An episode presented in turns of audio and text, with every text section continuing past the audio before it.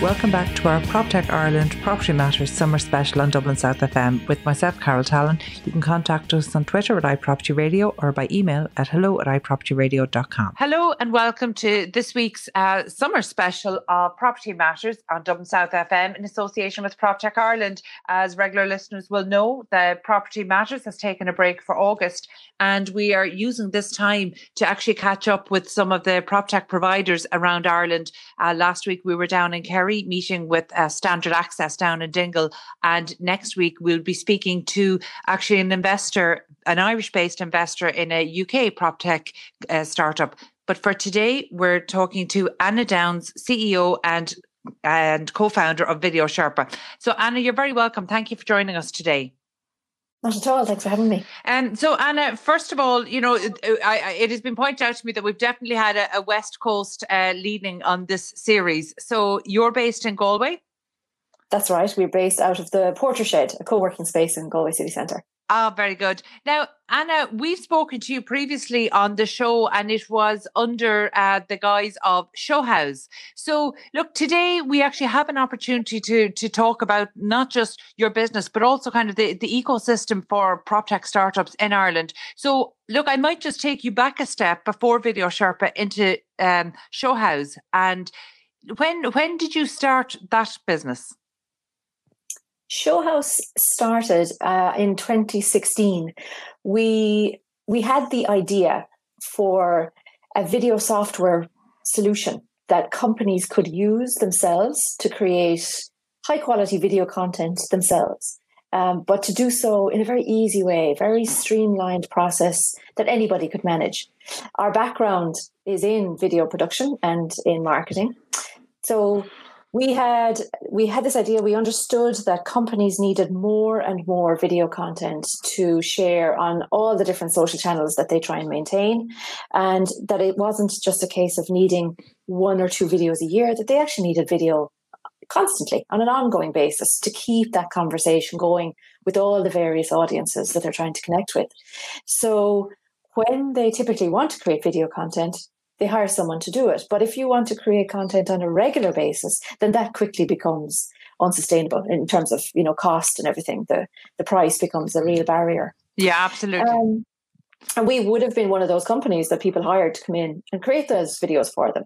So yeah, we understood the problem. We understood the pain they had, and that they needed content started quickly, almost on the spot. When an opportunity arose, they didn't want to have to wait a week to book somebody and arrange, you know, to arrange the filming and then wait a couple of days for a draft edit and so on. You know, we've gone to the point now where videos you need almost that day, or certainly within 24 hours. Well, particularly in the property space. So it makes sense that that's one you would have targeted. Exactly. And actually, we had just ourselves come through the process of selling our house, buying a new house, and being from the video space, we were sort of shocked actually at the lack of video available, because it just made so much sense. It's such a good way for somebody who's looking to buy to have a taste of it, to have like a teaser of what the property is like. I think it really kind of gets you into the space much more directly than just some photographs and a big long piece of text describing it. So absolutely, but it's also, yeah, no, but it's also such a time efficiency as well, because actually a video around the property, unlike photographs, showcases more of the property, which means if it's not suitable, people who won't like the property tend not to turn up to reviewing. So there's an added benefit there that in terms of productivity for estate agents that completely got lost in the early days of the conversation about video. Not only got lost, I think actually that was a barrier for a lot of the agents that we spoke to. There was a sense that it was a missed opportunity for them, that if somebody looked at a video of a property and decided it wasn't for them, that this was somehow negative, that they missed the opportunity to meet them in the flesh, talk to them, and actually that they could kind of convince them that there would be something that they were selling that would be suitable. So that's a response that we actually got a lot at the very start. Wow, and that just doesn't make sense at all. You know, you won't talk somebody into the wrong property, certainly you know, it, actually, if anything, that shows that there's such a disconnect between property sales and how consumers want to actually consume property, whether it's for buying or letting. You know, there has been a disconnect in Ireland, and certainly, you know, the Irish industry, in my opinion, has been too slow to pick up on this. And it's something that we noticed actually at the start of COVID. You know, the services that had been on offer for 3 and 4 years, suddenly in February of this year, everybody wanted it. Like inquiries into PropTech Ireland multiplied, and we tried to put it out to the PropTech providers, but unfortunately the PropTech providers just weren't in a position to cater to all the demand at that time. You know, suddenly we had what would have been years worth of demand all required in 1 month. It just wasn't sustainable. There was a huge increase in inquiries. Absolutely, you're right. I think the property industry has had to catch up very, very quickly on in terms of what the consumer actually is looking for, and the way that people consume information now has changed dramatically. Yeah. You know, even in the last 2 to 3 years, how many of us spend time reading long descriptive pieces on a product or a property or in anything we're considering looking at or buying? That day is just gone. That's not the way we consume information. And most of us are searching on mobiles, and video is the most effective way to share information on a mobile, because you're certainly not going to be scrolling through reams of descriptive information. So I think the penny has dropped. I really do, from conversations with people, because, as you know, obviously people in the property sector, they're also consumers in their own life, and they're seeing it. They're seeing it the way that they would look up something new, whether it's, you know, going on holidays or whether it's buying a new piece of furniture or whatever. We're all now, first and foremost, we're looking at video. Look, I do feel that we're having very different conversations, not just in terms of 3D video or 360 video or, you know, virtual reality and augmented reality, right, you know, right across the spectrum of technology for construction and for the built environment. We're just having a different conversation post-COVID as we were maybe in January of this year. But look, just going back to the, I suppose, the origins of Showhouse, you started in 2016. At the time, you went through Enterprise Ireland.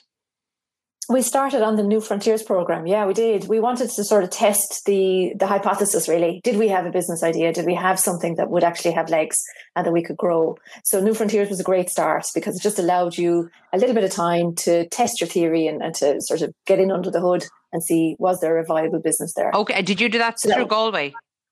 We did, in GMIT, yeah. Okay, excellent. And on foot of that, am I correct in saying you went on to become an Enterprise Ireland client?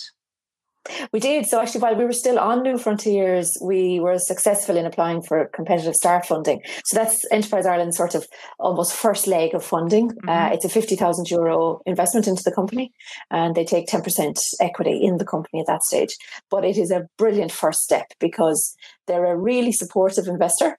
And it's at that stage of the company, that €50,000 gives you a real opportunity to get your, you know, your first version of the product out onto the market, to actually get face-to-face in front of customers, to do your research and to give you the time to just try and get it right. Yeah. And listen to what they're saying and respond to what they're saying. Okay. And so that was critical. Yeah. No, and that's a fantastic one. You know, it's something that the Competitive Start Fund seems to be one that there's very positive feedback about.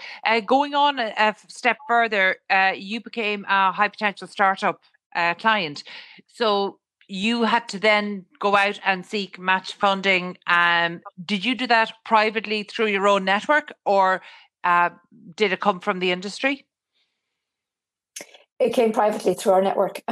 Again, I suppose one of the beauties of being based in a co-working space like the Porter Shed means that you have access to this group of like-minded people. You know, there's a lot of startups there. There's a lot of small companies, maybe growing into mid-sized companies, and a lot of investors and a lot of people interested in the startup industry in Ireland. So we met our first investors there, and through them, through HBAN, we met the rest, and we got our HBSU in early 2018.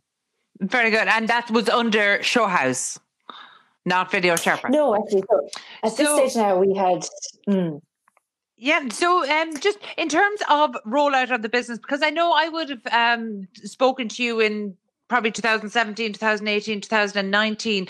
And, you know, as a startup, getting traction in the market is always a challenge. So in terms of actually, you know, going through the investment cycle, that's all very positive. But in going out into the marketplace, you were dealing exclusively with the estate agents. Is that, or was it exclusively with the property industry? It was initially exclusively with property industry, but not just estate agents. We worked with, and still do, property management companies, some small development companies in the UK, worked with interior design companies, anybody who wanted to use video to showcase the properties that they were trying to market or to sell. That's who we worked with. But we could see quickly that, well, there was two things going on. One, our product was equally applicable to lots of other industries, and we were getting inquiries from other industries kind of saying, could I not use it as well? And we were finding that the take-up within the property sector was much slower than we anticipated, and that we needed for it to grow, for our company to grow. So we sort of went back to the drawing board and looked at if we were to take the product that we had already developed and try and apply that and market that into other industries, what additional functionality did we need to add to the platform? So we spent time going back out, doing market research interviews, learning what it is different industries needed. So for example, if higher education institutes want to bring video production in-house and create their own videos to market to students, what do they need? What other features did they need? So that led us then to apply for HBSU funding to go back and redevelop the platform and actually add a lot more bells and whistles to it. So that process really took up a lot of 2019, and we relaunched again the product in the end of 2019. So VideoSherpa has been on the market again since November 2019. Very good. And look, I always think it's very interesting. One of the magic words in startup world is definitely pivot. You know, there will at some point come a stage where assumptions that you made might not pan out. But one of the surprising things here is that this is a service that objectively the property industry absolutely did need. There was just a really slow coming to the realization for the industry, and I'm not sure why that is. You know, certainly part of me thinks that it was because the bar was so low. So actually, you had the industry leaders not doing a great job. So therefore, anybody coming after that didn't need to do a great job. And you know, it was a real problem, not just in terms of property videos, but actually in terms of, you know, online bidding, smart contracts, across a whole range of things.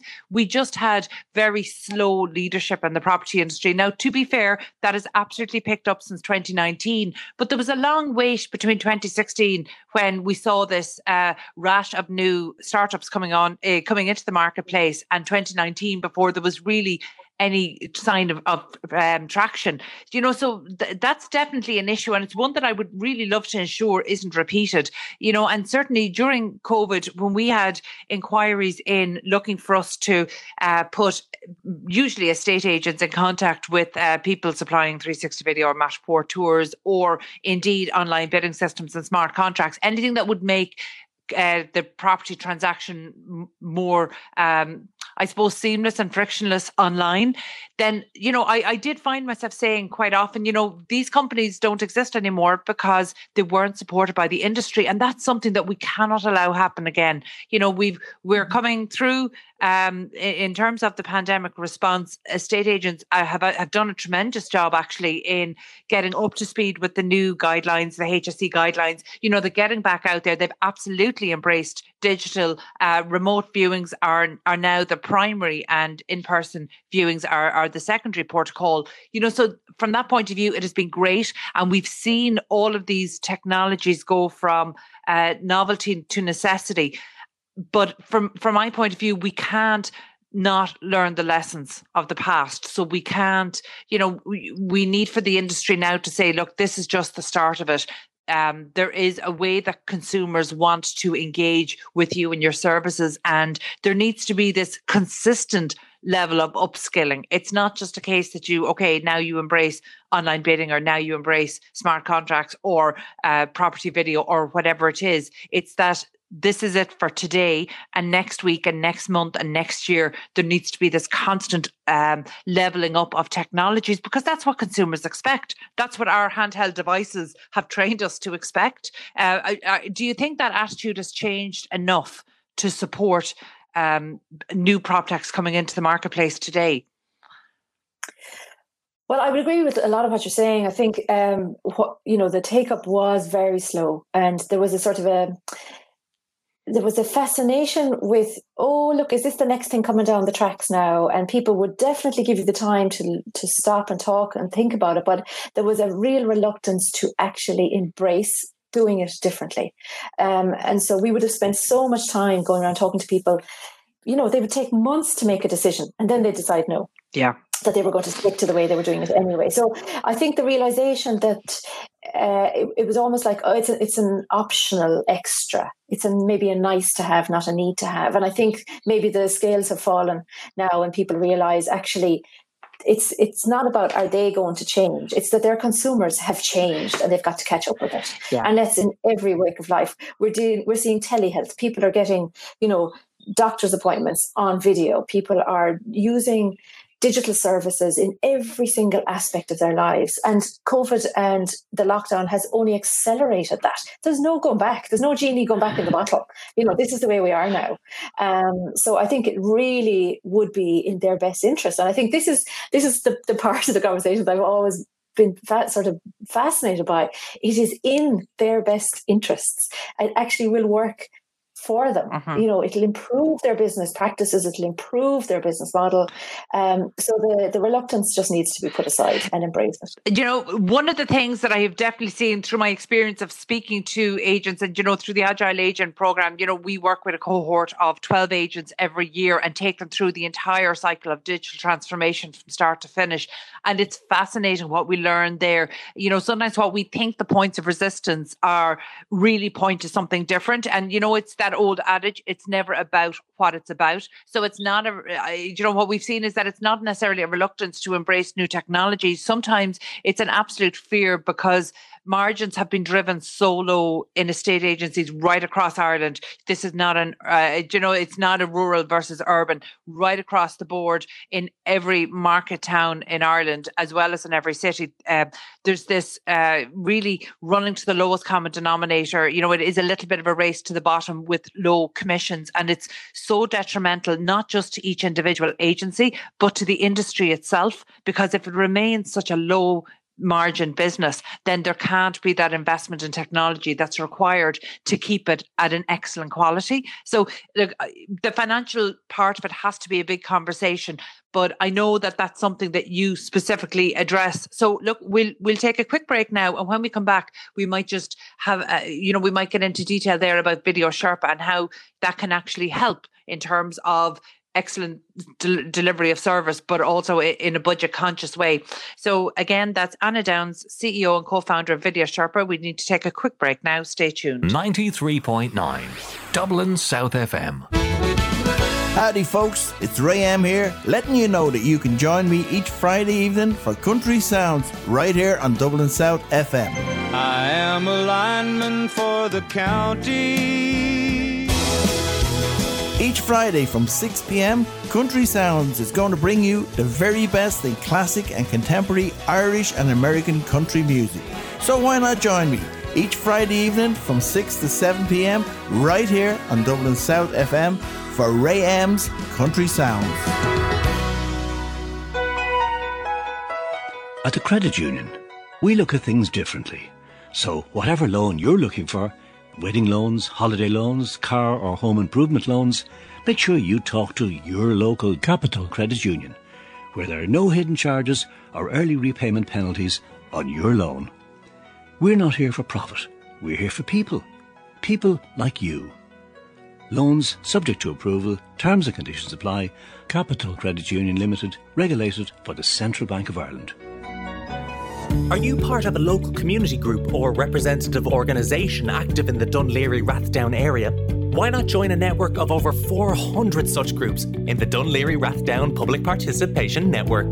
You can join the group, influence local policy, get regular updates about funding and other opportunities, connect with other groups like yours, publicise your group, and even get free training and support. Make sure your voice is heard through DLR Public Participation Network as a registered group in the county. Dún Laoghaire-Rathdown Public Participation Network. For full information, find us online at dlrppn.ie. That's dlrppn.ie. Your community radio for South Dublin. This is Dublin South FM. Welcome back to our PropTech Ireland Property Matters Summer Special on Dublin South FM with myself, Carol Tallon. You can contact us on Twitter at iPropertyRadio or by an email at hello@iPropertyRadio.com. We're continuing our discussion with Anna Downes, CEO and co-founder of VideoSherpa.com. So, Anna, just before the break, we were talking about how, certainly cost was a huge factor in slowing the take-up of video across the property industry. Obviously, the pandemic has changed that.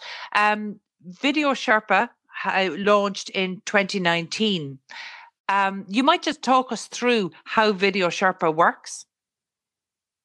Of course, it's a very simple system to use. We designed it so that anybody, regardless if they had any video experience in the past, would be able to get up and running on the platform incredibly quickly. So VideoSherpa helps companies to create their own video content themselves. And they do this in a number of different ways. So they film using their own smartphone, but we give them a media kit. So they have all the equipment they need to get started.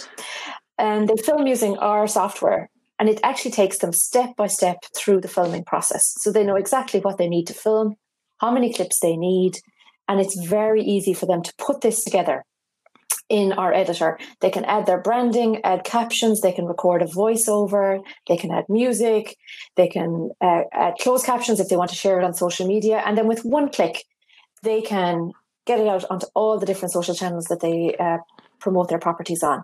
But the crucial thing about VideoSherpa that sort of makes it different to maybe the other, Matterports and 360 views is VideoSherpa allows you to film an awful lot more than just the physical four walls of the property. You can do your piece to camera. So you can get your branding up front. You can really promote yourself as the agent of note. You can promote the reputation of your company overall.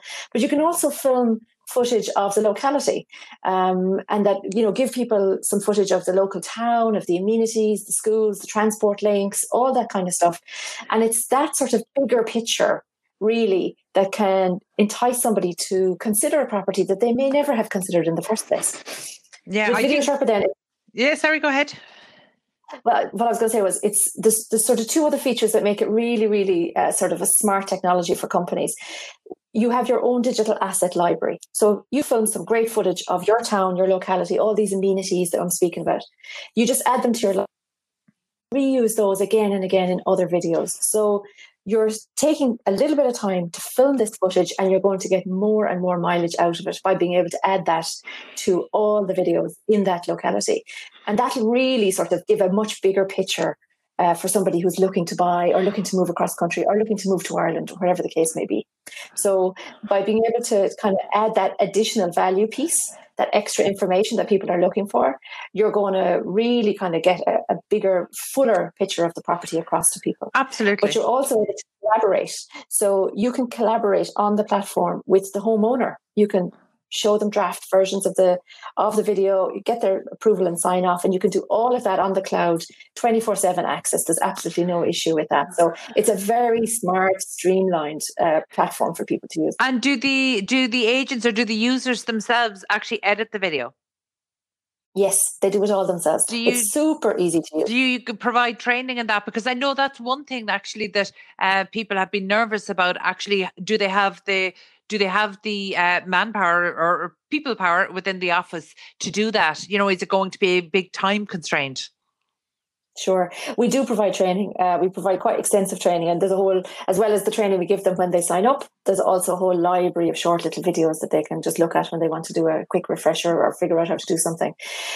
But you're right. I mean, I think a lot of the time, one of the initial maybe pieces of resistance we come across is, oh, I don't have time for this. And I think that's a legacy maybe of the last recession, that the number of staff in estate agents' offices definitely diminished. And therefore, the feeling of pressure, of time pressure, is very acute.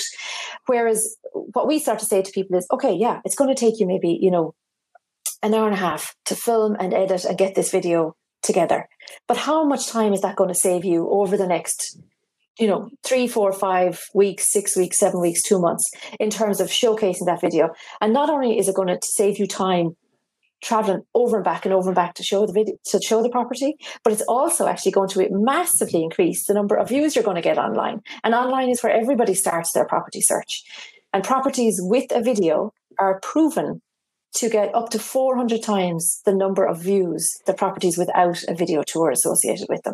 So straight away, if you are marketing two properties, one has a video attached, the other doesn't, the one with the video is going to outperform the one without every single time. Yeah. So you're doing a service to your seller. You're actually impeding the marketing of the property, the number of people who are going to see it and share it and maybe show it to a colleague or show it to a family member who's looking in the area.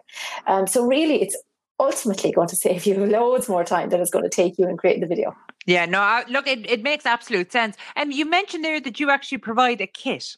What is involved in that? Mm-hmm. Because people are using their smartphones. By the way, is any modern smartphone now, any contemporary phone, adequate quality for recording?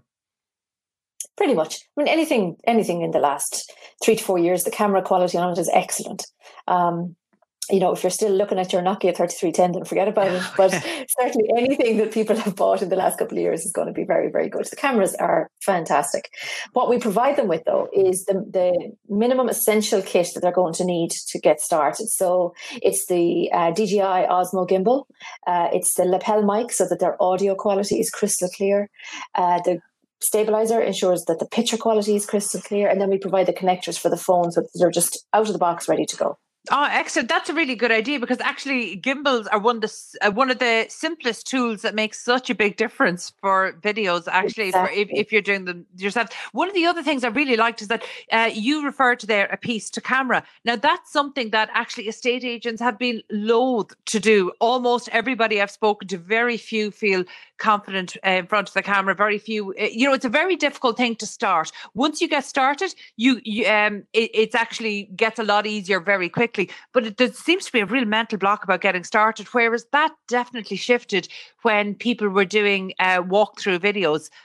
So it's one of the things I noticed in the last few months, you know, as the restrictions started to, you know, before the shutdown, just as restrictions were coming in straight away, we could see that estate agents were doing guided video tours through the property, just on their mobile, speaking doing a speaking tour of the property. And that in itself was a big jump. But the piece to camera is a great opportunity in this online world to actually start to build a relationship and to build up trust with would-be buyers and sellers. So the piece to camera, having the option to do that, I think really lifts a property compared to some of the, you know, turning photographs into videos, or even some of the Matterport tours. The piece to camera can really be a competitive advantage to estate agents themselves, not just about the property. Exactly, because as you said, it's a trust industry. I mean, you know, as an estate agent, it's your service, it's your personal service that you're selling. You know, every estate agency offers the same set of services. So it comes down to, who are the individuals I'm going to be working with? Do I like them? Do I trust them? Do I want to work with them?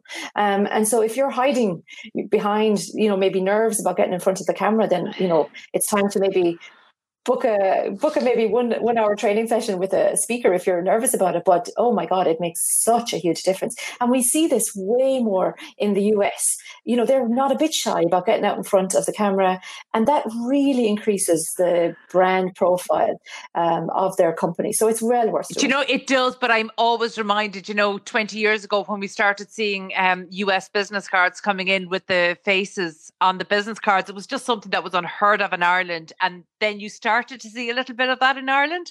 So I think the Irish way has always been so much more subdued. And yes. unfortunately, that's carried forward right through to video, which is a shame, because actually I've always thought in every, particularly kind of in more rural areas or in regional towns, generally speaking, the auctioneers and estate agents have so much local knowledge. So actually I love the idea what you were talking about there, as in capturing the locality. So you're taking it so far beyond the home, because as anybody knows, the property is about so much more than the four walls. It is about not just the neighbourhood, but what the neighbourhood is attached to and what the local amenities are. So having a digital asset library where you could showcase the local park, the local school, you know, the local shopping facilities, local restaurants, everything. And it's so good actually from a placemaking point of view. You're showcasing a whole town. you know. So exactly. Are you seeing, are your clients actually taking advantage of that? Yeah, and actually we've clients who use it in lots of different ways. So for example, we have a property management company in the UK, and they have also created for their tenants a whole library of short videos on how to do things in the home. So for example, how to bleed a radiator, how to turn off the gas, how to change LED spotlights, you know, all these little things for maybe new homeowners that they're not really quite sure how to do. And it saves the landlord having to come out and do all of that all the time for the tenant. So, you know, video has so many applications. A lot of the time when we speak to our clients, they're coming at it from one perspective. It's like, oh, I need a property to showcase this lovely house that's coming down, coming on the market, and a lot of the time they kind of reserve video for only the best properties. It's like, oh, this is an extra special marketing tool that we reserve for the best houses, and we're not going to use it on just your, you know, bog standard 3 or 4 bedroom semi. And I'm like, but if it works to sell the great houses, why wouldn't you use it on all your houses? You know, and it's about broadening the mindset and really thinking about all the different things that you can use with video, because it's going to increase your return. So why not use it as much as possible? Anna, that is so funny. I have heard so many agents say that that's a really special property, so we do need a special one. Or, you know, they were waiting to trial things like online bidding systems, but we're waiting for the right property. You know, there is this. So I don't know, is it a kind of a procrastination? Is it an excuse, or is it a really just not feeling comfortable and needing all the conditions to be optimum? I'm not sure, but that's a really interesting one, because I've heard that a lot. And so, Anna, before we let you go, just in terms of budget, because as we mentioned there, cost is such a huge consideration, and unfortunately property remains such a low margin business, which to my mind actually should be driving PropTech solutions as opposed to being an impediment to it. But in terms of cost, VideoSherpa, for the average estate agency, what would be the likely cost involved? So VideoSherpa, it's $375 a month. The agents can create up to 60 video projects a year. So, I mean, it really just allows them to create video on a huge percentage of the properties that they've got for sale. I mean, there's always going to be a few that you're never going to create a video for, maybe the state of the property itself, or maybe if it's a piece of land, you're not necessarily going to create a video around that if it's a site. But it's incredibly cost effective. I mean, in terms of increasing the number of views, the number of shares of the properties, saving them time in terms of repeat visits and so on. And now, particularly when we have, you know, restrictions in terms of getting out to see places. And I mean, we're all hoping that lockdown won't be reinforced, but you never know.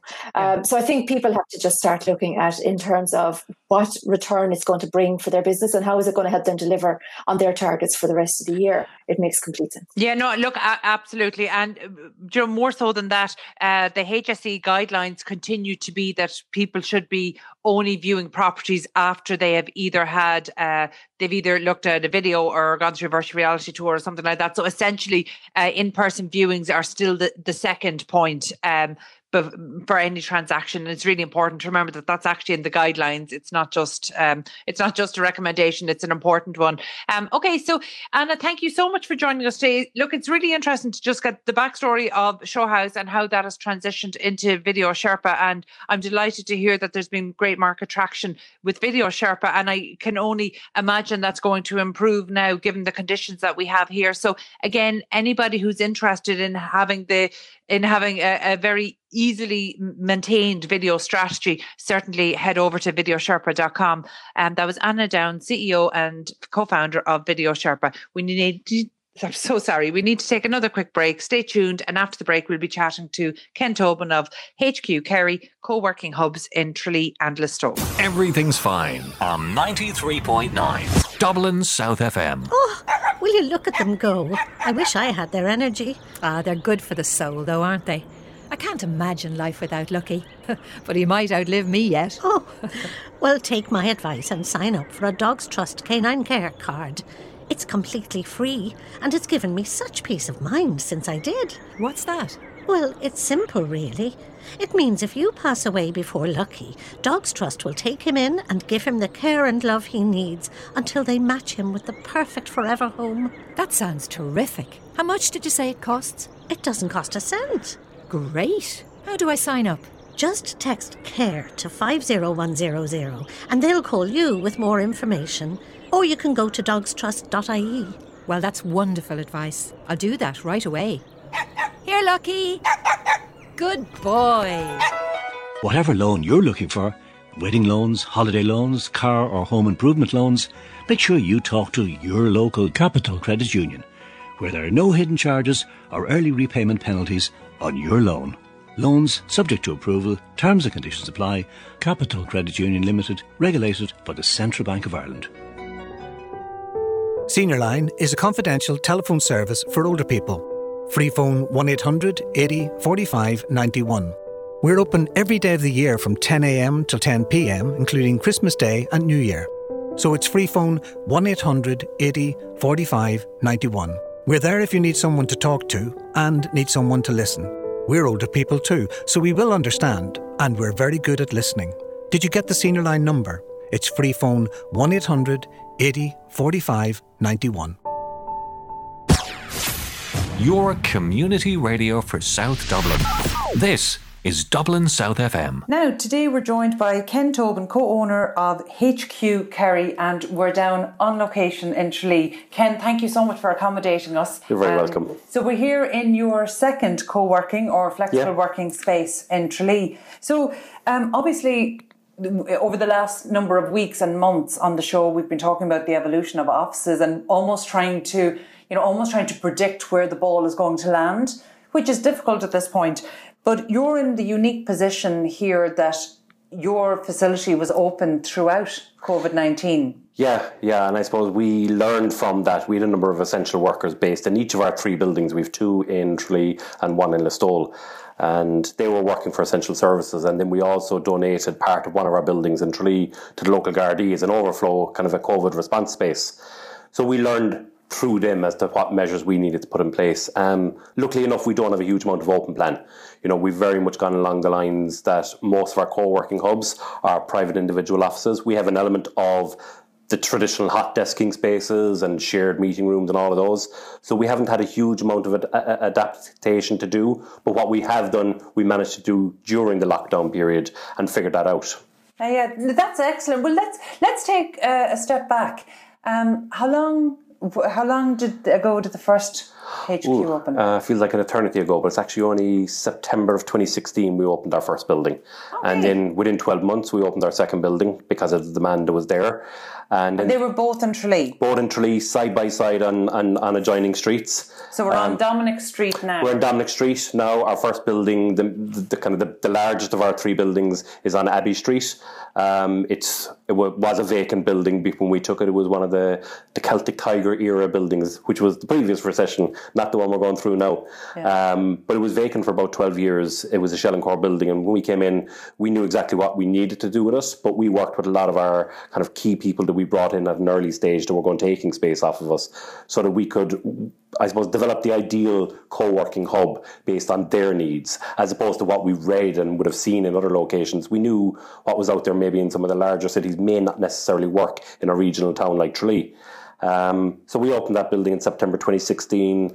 Within 1 month, it was full, and we had a waiting list developed. So we went back and we acquired the building alongside us, and we took on 3 floors of that building and fitted that out. And a year later, the second hub in Tralee opened, but we weren't satisfied with that. So a year later, in September of 2018, we opened our hub in Listowel.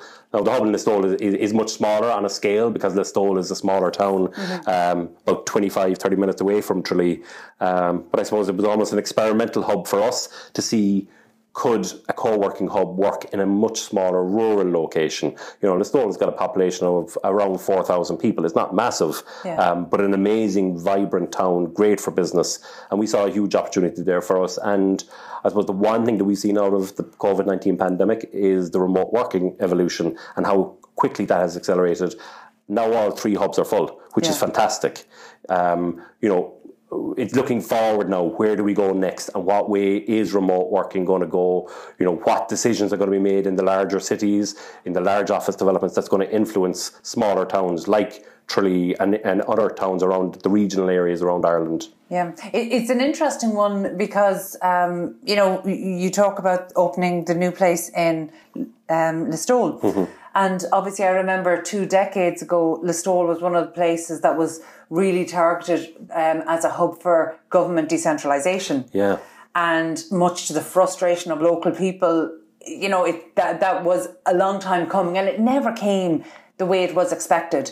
And so from that point of view, it's interesting to see, you know, 20 years on, we're really starting to see the trend in a very different direction, which is not decentralization, but more remote work. And obviously not just for state, but for private companies. Yeah. So in terms of, like, you clearly, together with your team, you've clearly established demand and recognised the demand, but probably helped to fuel that as well. Mm-hmm. But the people who are coming in, your tenants, your occupiers, at the moment, do they tend to be self-employed entrepreneurs, or are they using the space to avoid commuting to head offices in larger locations? I suppose kind of pick on both teams. The decentralization at the time was probably ahead of its time. The technology wasn't there, but also maybe the concept was slightly wrong, because through our own experience, people choose parish first. You know, it always drives people then. You know, pretty much everybody that we have here that have relocated here would have had some connection with the locality. You know, whether that is through relations or maybe originally from the place and immigrated and came back. Whereas decentralization at the time was about pushing people, you know, square peg, round hole mentality, pushing people to maybe somewhere they didn't want to be. They did want to decentralize, but they actually wanted to go home, you know, and raise the family. And, you know, our demographic here of people that have returned are at that age level. You know, we do have some and in particular more recently in the kind of early 20s, these cool tech people that we all like to see. We've got some of them, but for the most part, the people that have really returned here want to do it to raise a family. You know, the cost of living here is a lot more affordable. Obviously, counties like Kerry have an incredible quality of life, the scenery and everything around us. But on top of that, then it's, you know, access to schools, access to education for the future kids that are coming down the line, and people are making those plans. But we've also found that some of the entrepreneurs that relocated their businesses here did it because they weren't big enough to compete with the larger companies in the larger cities, and therefore were losing some of their key staff because they were being poached off them, and they couldn't compete with them on price to keep those staff. So they came back here to rebuild their businesses and to grow their staff count. And, you know, so far, and, you know, it's kind of almost a regret of ours, but it's something we're proud of as well, is that some companies have come back here and have outgrown our hubs. Yeah. And have ended up taking their own buildings in the town. You know, we over recent years, we've had people that have come back on their own or maybe a small team, and now we're up to 10, 15, 20 people. But we didn't have the capacity to take that size. Most of our hub is smaller. We do have some space for large teams of 20, 30, but for the vast majority, it's 1s to 4s is our office space size. Yeah. And that's an interesting one, because it's almost like being penalised for success, and yet the purpose of you being here is to fuel the success of the tenant companies within it. So look, there's a natural outgrowing process, which is massively successful for the town. It's hugely successful for the town. I suppose we're slightly different to the vast majority of hubs. We're probably more similar to the large city hubs in that we're 100% private owned.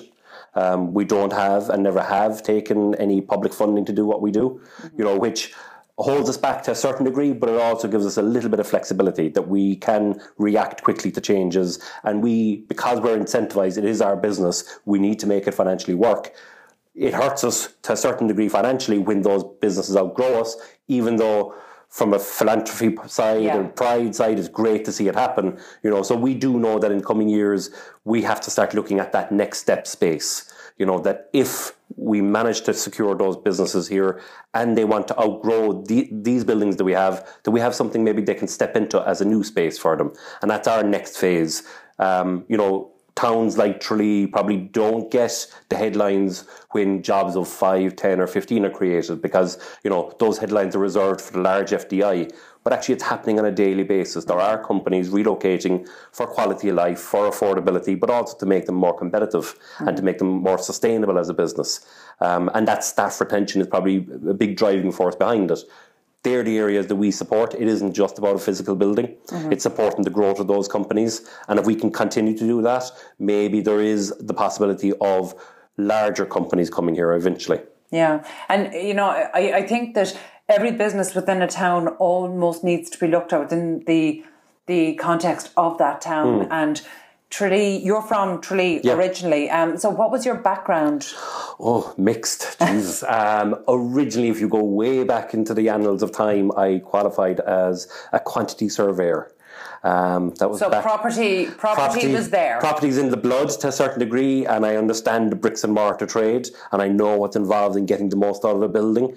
But also, we appreciate the design element and everything that's required. My business partner in this, Tom O'Leary, is a small business consultant. That's what he has done all his life, helping SMEs and helping the growth of SMEs. So it was almost a happy marriage. That's a very synergistic partnership. It was, and I suppose, you know, I've been out of the QSing game now for, dare I say, about 15, 16 years at this stage, and got bitten by the self-employment bug. So I've had a number of businesses. Some have worked, some haven't worked. Luckily enough, you know, we own a restaurant in town. I head up the local Chamber of Commerce centrally. So, you know, small business, growing business, it's in my DNA.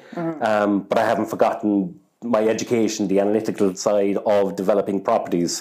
So we have to marry the two, all our skills that we have to make this work. You know, that's a really good skill set to bring. You know, again, you know, you talked about kind of the startups where you have your kind of young, trendy 20-something-year-olds, whereas actually we know now that the average age of successful founders is actually 44, which is almost double what people might have expected it to be.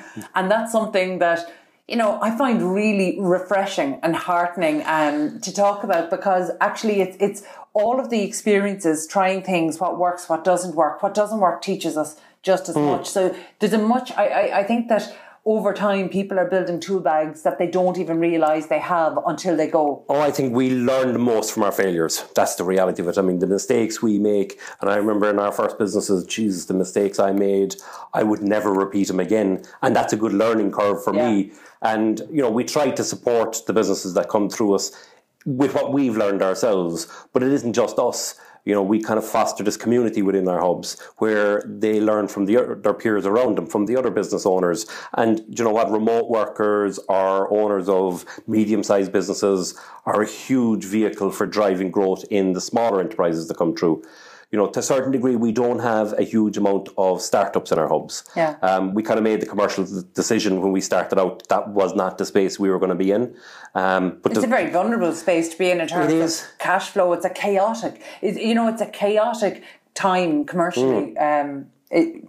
But we weren't best placed to provide the resource to them. I mean, you know, Tralee is lucky. We've got a very good, strong accelerator hub in Tralee, the Tom Green Center, which has got a very strong pedigree of supporting startups through the New Frontiers program. We from the outset, we acknowledged they are best placed to do that. Let them do that, and we. Anybody that contacts us from a startup space, we always direct them first to New Frontiers, and we work in collaboration with them and with the now university that's coming into Tralee. You know, of course, that's huge news. Huge news, because you know what, it puts a profile on Tralee that as a town we are now a university town, and with that it supports the culture and the drive that's always been there, but maybe not recognised as much. And the same for Listowel. Listowel has got a vibrancy about it. There's a reason why a town like Listowel wins Tidy Towns. It's because there's a strong community, a strong vibe in the town. And despite the pandemic and despite the impact of that on business, you can see opportunities and growth in towns like Tralee and Listowel and many other towns up the west coast. Well, in terms of, you're well placed then, you know, particularly in Tralee, but indeed Listowel as well, to look in terms of commercial buildings. Is there much vacant? Like, you know, you identified the first building that you went into was vacant for 12 years. Now, obviously, that was coming out of the crash. And, you know, I think sometimes it's very distorted when we talk about the recovery, because I work right across Ireland. So I've never bought into this idea that we had a recovery in any particular year, because I know there's so many regions that never recovered. You know, there's businesses that never reopened. There's petrol pumps, you know, still boarded up. There's houses that never got completed. Well, like ever before the pandemic hit, all the western counties from Sligo right down as far as County Clare were reclassified by the EU as being counties in recession. Mm-hmm. In reality, Kerry would have been one of those as well, only they were classed in with Cork. And we know Cork is thriving, and rightly so. Cork is an amazing city. Is there buildings available? Unfortunately, we have a lot of repurposing to do. You know, we're not driven by the commercial forces of property development in towns like Tralee, where we have large developers coming in and taking on swathes of land and building the grade A buildings that we need as a town to develop. So we have to look at what we do have. There are supports that are out there for the larger cities that towns like Tralee need, like the Living City initiatives and various other ones, where we can look at repurposing our existing buildings.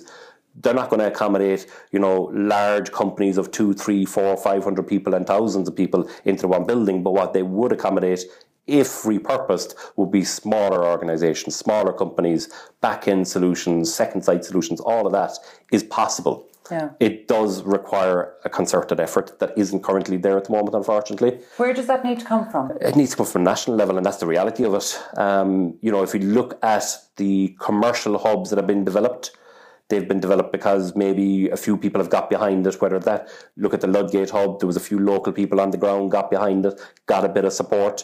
You know, same for our hub here, myself and Tom got behind it, we said we're going to make this happen. That isn't the norm. That's why it hasn't happened everywhere. But yet you walk through the town centres, you know, and Tralee is no different to any town up along the west coast and in the Midlands. There is a huge level of vacancy above the ground level. Mm-hmm. Those buildings have to be repurposed, but it's far too cheap to develop on a greenfield site.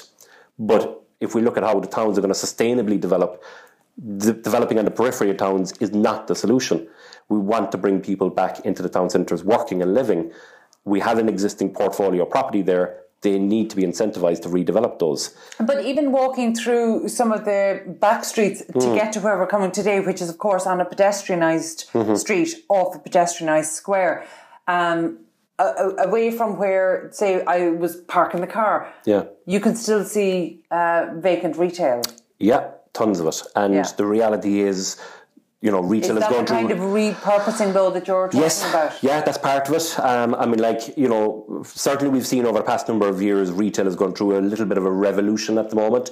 Online is hurting it out of town to a certain degree, but they're probably going through the same issues now. And we see vacancy in out-of-town retail. You know, we have a lot of retail space in town centres that will never probably become retail again. You know, and we have to look... And most counties are going through a county development stage at the moment, and they're saying, right, in 2028 and 2040, what will our towns look like? Well, that's where we start. We start at, in 2028, we want those buildings used. That's the first premise. And whether that is residential or offices or some alternative use that isn't retail, because retail probably won't come back to the same degree, and we work our way backwards. How do we enable those buildings to be repurposed now? And a lot of buildings will become residential, we hope. A lot of buildings will become offices for smaller companies and startups. They'll be repurposed into art and community hubs. Some may become retail, some may become coffee shops and bars, you know, but we need to start on the principle that clustering towns into retail zones that will never become retail again is leading to mass vacancy in town centres. You know, and we can take, I could take you on a, you know, into any town in the country, and you will see it from the largest to the smallest, that there is entire streets that need help and need support. Yeah, I think this is actually a conversation that is happening in Dublin for pockets of Dublin as well. And that is, you know, when we're not using all of the building, then we have this scenario where the town's shut down at night. So I think Listowel is maybe a different example because of the layout of the town, but also Listowel actually has quite a high population of people living over their premises, much more than I've seen in any other town. But say for the likes of Tralee, you know, in your experience... You know, at 6, 7 o'clock in the evening, all shuts down. Like, what life is going on in Tralee? Yeah, and I suppose if there's nobody living in a town centre, and if the younger generation aren't being attracted back to a town centre, it's going to impact on the nightlife. You know, and I know Catherine Martin has established a nighttime task force now. You know, which will become critical going forward. I'd have issues that maybe some of the right people are not on that. There's not enough private sector. Not enough people that are involved in town centres on that. You know, it's not going to change. That, you know, we've gone through a cultural shift in regards to how nighttime economy is going to work in towns.